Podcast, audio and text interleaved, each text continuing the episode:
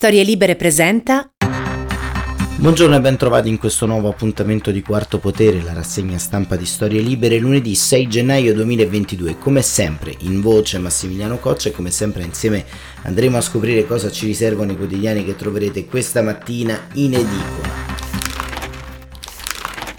È stato un fine settimana particolarmente intenso, soprattutto eh, sempre sul fronte militare. Ieri due esplosioni hanno risuonato nella città di Kiev, che da molte settimane era immune a bombardamenti o azioni belligeranti da parte delle truppe russe e sembra insomma che la strategia di Putin che si concentra ancora in modo molto severo sul Donbass stia in qualche modo ancora fallendo e vedremo perché, perché si sono dimessi molti generali, molte cariche militari sono state rimosse e la tattica russa sta modificandosi ancora, si iniziano ad attaccare i blindati europei e al tempo stesso le rotte commerciali per trasportare il grano fuori dall'Ucraina. Putin di fatto sta rubando il grano e le risorse ucraine eh, trasferendo acciaio e appunto grano mm, passando per il porto di Mariupol e per altre località del eh, Mar di Azov, ma vediamo il Corriere della Sera che eh, apre con i cacciarussi ora colpiscono i blindati europei, ancora i missili di Putin per Repubblica su armi e grano ucraini, la stampa salario e cuneo fiscale Draghi apre, poi al centro foto del massacro avvenuto nella giornata di ieri in Nigeria dove durante la festa della Pentecoste alcuni estremisti islamisti sono entrati all'interno di una chiesa e hanno aperto il fuoco uccidendo 50 persone. E libero le inchieste blocca PNR l'allarme del governo salvare l'Italia dai PM e ancora al centro la causa di diffamazione persa da Travaglio nei confronti di Maria Alberti e Elisabetta Casellati appunto Travaglio ha perso una causa eh, che la eh, Presidente del Senato aveva intentato contro il Fatto Quotidiano e il giornale nasce Forza Russia, nuovo partito in arrivo, eh, liste di proscrizione di Filo Mosca, il Copasir indaca da Petrocelli a Santoro passando per Orsini, si pensa ad un partito pacifista e pro Russia. Andiamo bene.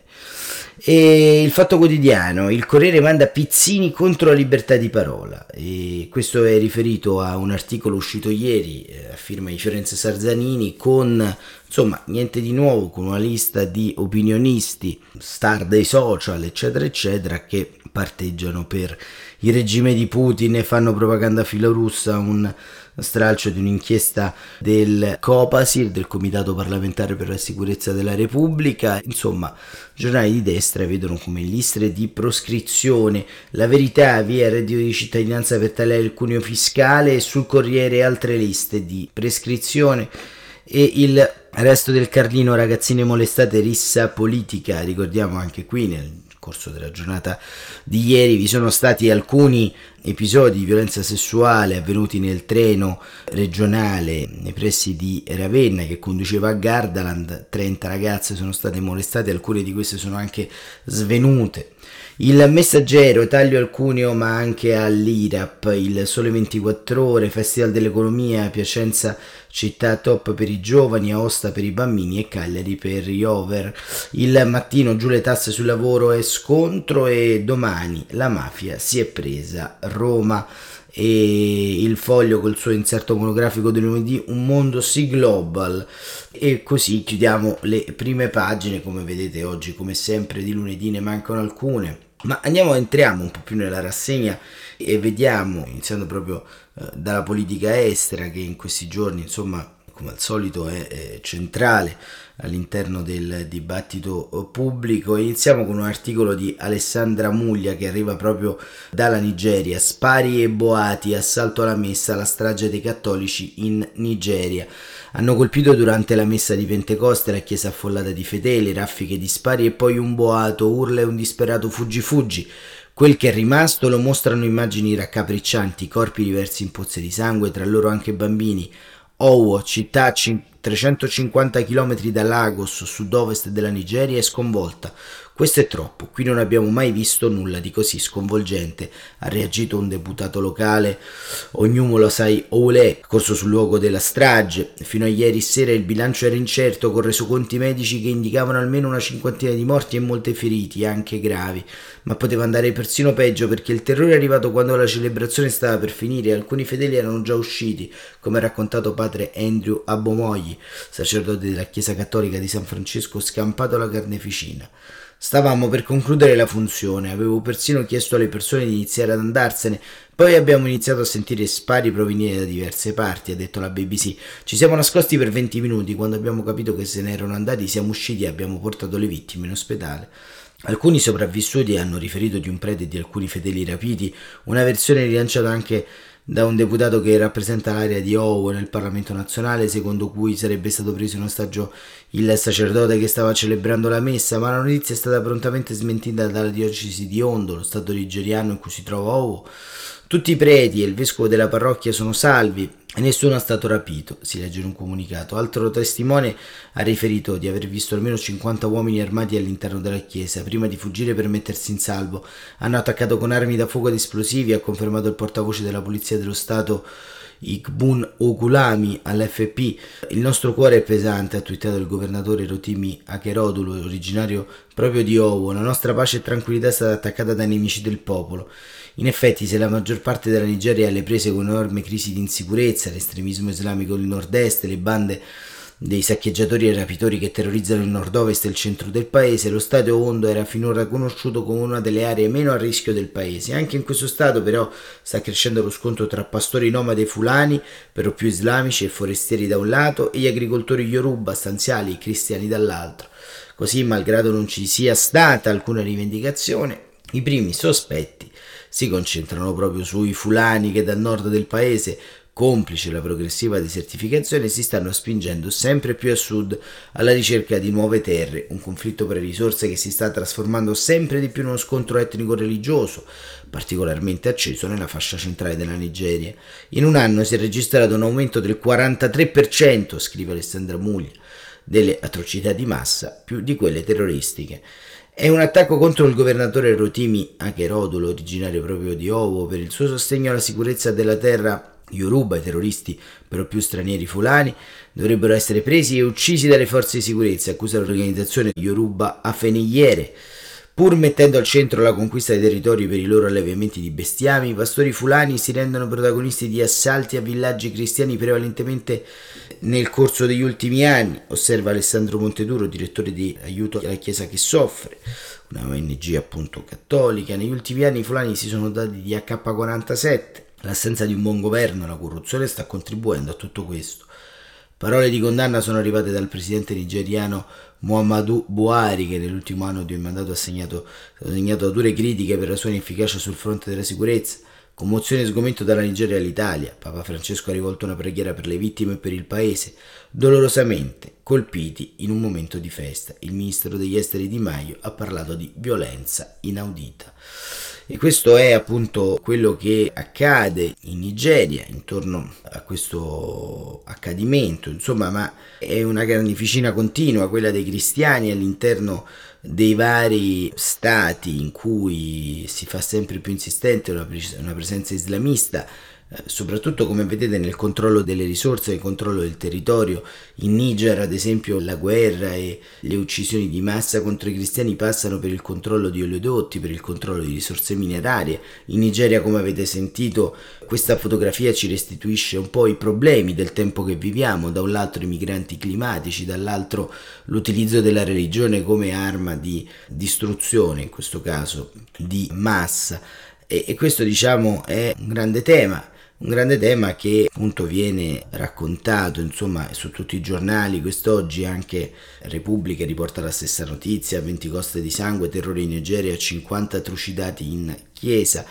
Però c'è sempre anche qui una sorta di come dire di doppio pesismo insomma. In tanti corrono subito a buttare benzina eh, sul fuoco da un lato e dall'altro invece si sminuisce forse eccessivamente il problema e sul Corriere della Sera il cardinale eh, Onakeyan fa un'intervista eh, rilasciata a Gian Guido Vecchi che dice nessuno ferma questi criminali, uccidono persino le moschee, ma l'Islam non è in guerra con noi. Vede, scrive eh, Vecchi, eh, riportando un virgolettato del cardinale nigeriano Onaye Keyan, 78enne, arcivescovo emerito di Abuja. Vede, se ci fosse una guerra dei musulmani contro i cristiani, io la denuncerei, le direi che sto dalla parte della mia gente per difenderla, ma non c'è una guerra così, non la vedo. La voce del cardinale Onayeyan, 78 anni, arcivescovo emerito di Abuja, suona sconfortata. Tutta quella povera gente riunita a messa il giorno di Pentecoste è una sciagura, un dolore grande per tutti noi, non solo i cattolici, tutti i nigeriani. Sono anni che vede famiglie di morti innocenti uccise mentre stanno pregando.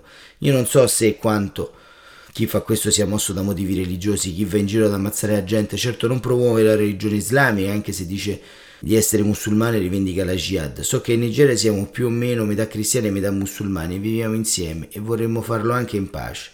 E allora che succede, Eminenza? domanda Vecchi ma non ho ancora tutti i dettagli di ciò che è successo, è una situazione diversa dagli attentati nel nord del paese, lo stato di Ondo è nel sud della Nigeria e qui i cristiani, non dico i cattolici, ma i cristiani in generale sono una larga maggioranza. Dicono siano stati i pastori fulani che sono musulmani, ma a volte pure nel nord questi gruppi criminali uccidono persone anche nelle moschee durante la preghiera. La questione è molto più che una faccenda tra cristiani e musulmani. E cos'è? chiede Vecchi. Ma il presidente ha reagito con grande forza, ha ripetuto la solita promessa che faranno di tutto per rintracciare i responsabili, eccetera. Un discorso che abbiamo sentito molte volte. Non succederà niente, o almeno niente di serio. I politici pensano alle prossime elezioni. Purtroppo la Nigeria si trova in questa situazione nella quale il governo non riesce ad assicurare la nostra sicurezza e a difenderci da questi gruppi armati criminali. Ma a cosa mirano? Ai soldi, a destabilizzare il paese? Domanda Vecchi. Ma non vedo come potrebbe guadagnare soldi così, se qualcuno vuole destabilizzare la Nigeria e provocare una guerra non lo sappiamo, il paese non è ufficialmente in guerra, non ha un nemico esterno, la sola guerra che vedo è quella di queste bande criminali che mirano a creare disordini e confusione tra i fedeli. Vediamo di continuo una violenza senza senso, diabolica, vanno nelle chiese, ma anche nei villaggi, le scuole, le moschee. Magari sono piccoli gruppi, uccidono, sparano, scappano, uccidono gente senza pietà. Non possono capitare cose simili nel 2022. Come possiamo vivere in un paese così? Ne parleranno le televisioni, i media di tutto il mondo. Io come arcivescovo nigeriano mi vergogno. Ma chi sono i fulani? Ma sono gruppi di pastori, spesso armati, che cercano terre per le loro mucche, girano alla ricerca di pascoli, a volte se ne appropriano con la violenza. Dicono che il presidente venga dalla stessa etnia, ma non è questo il punto. Il punto è che la polizia, l'esercito, le forze dell'ordine non sono in grado di fermarlo. Che le dicono i fedeli le persone che incontra. Prevale il senso di insicurezza, conclude l'arcivescovo. Dolore e rabbia, la gente si sente impotente davanti a questi criminali, senza che ci sia il modo né nessuno che sappia difenderci. Insomma, un'analisi geopolitica abbastanza ingenua del cardinale Onakeyan, proprio perché insomma il conflitto che si è radicato all'interno del paese è abbastanza strutturato, è abbastanza, diciamo, radicato all'interno del paese. Racconta Michele Farina sempre sul Corriere, raccontando appunto chi sono i fulani. Terra, soldi e religione. I raid dei fulani insanguinano un paese diviso.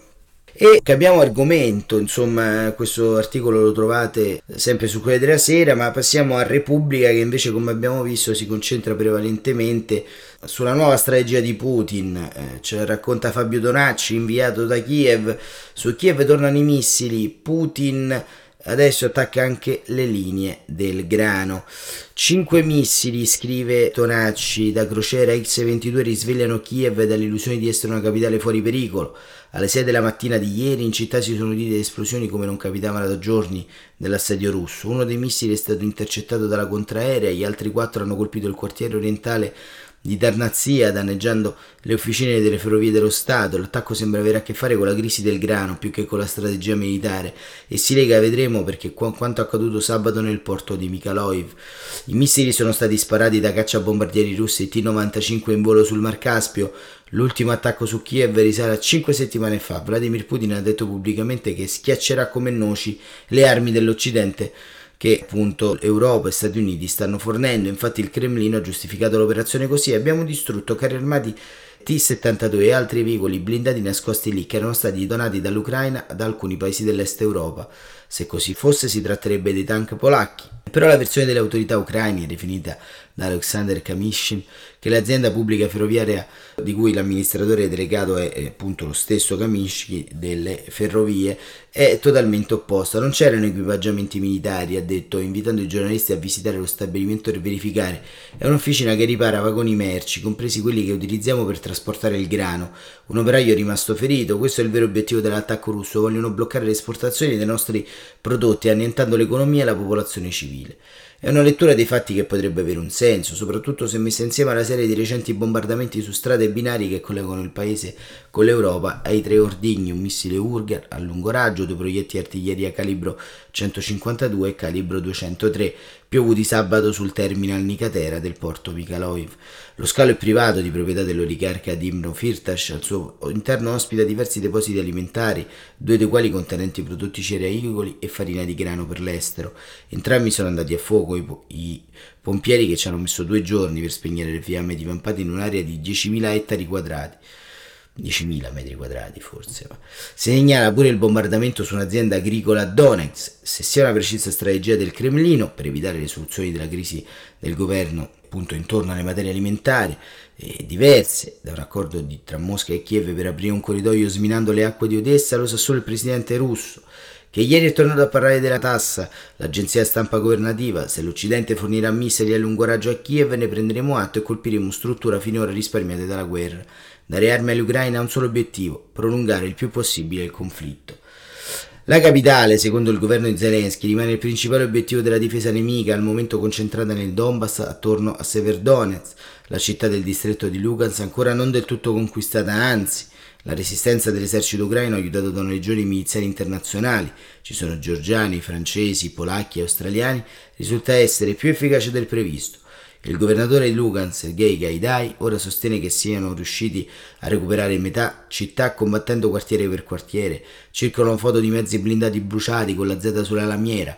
Gaidai dice che comunque andrà Severdonetsk da un punto di vista prettamente tattico-militare non è così importante come Lishkank, il centro gemello al di qua del fiume, Donetsk in cui hanno piazzato i pochi mezzi di artiglieria e dove stanno a fonti locali i soldati russi hanno appena distrutto un centro di distribuzione di aiuti umanitari. In effetti difendere una linea di fronte tracciata su uno ostacolo naturale come un corso d'acqua è più semplice, come nel caso di Irpin, e consente di respingere il nemico usando cannoni e mortai. Allo stesso tempo, una volta caduta quella, sarà difficile fermare l'avanzata che punta a prendersi tutto il Donbass. Dipenderà con quali armi li aspetteremo, dicono gli ucraini sul fronte di Severdonetsk.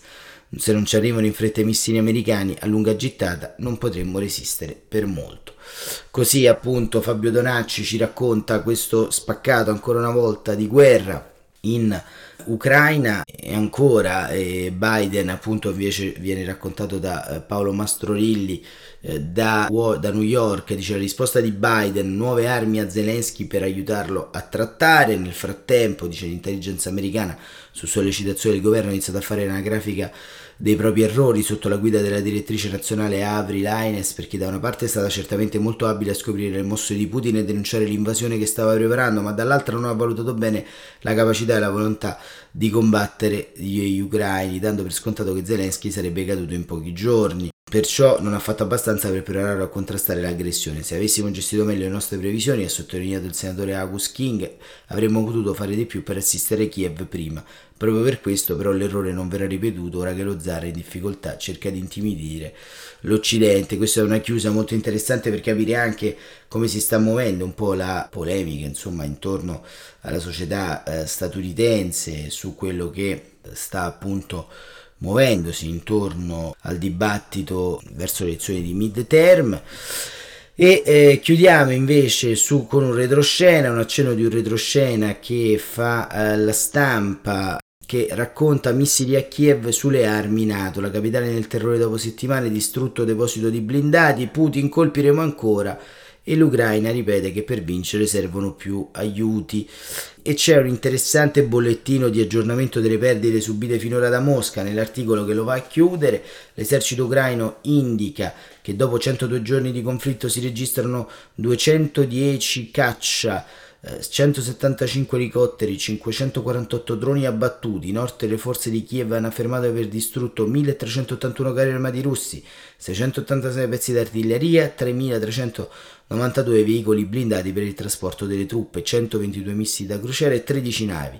I militari ucraini hanno perso la vita in almeno 12.000 unità, circa 19.000 i feriti. I civili uccisi sono 4.100, di cui almeno 262 bambini, feriti sono oltre 5.000, almeno 467 minori e ancora in tutto invece le vittime russe tra l'esercito sono 10 generali e 31.150 i soldati. Con questo triste bollettino di guerra chiudiamo quarto potere e vi diamo come sempre appuntamento domani alle 7.45. Grazie davvero per essere stati con noi e buon proseguimento di giornata e buon inizio di settimana a tutte e tutti.